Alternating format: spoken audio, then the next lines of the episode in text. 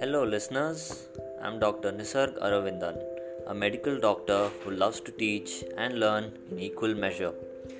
Life, as we know, is a constant process. We never know what's going to happen next, so it's always good to get some thoughts on how to enjoy it and make the best of what we have.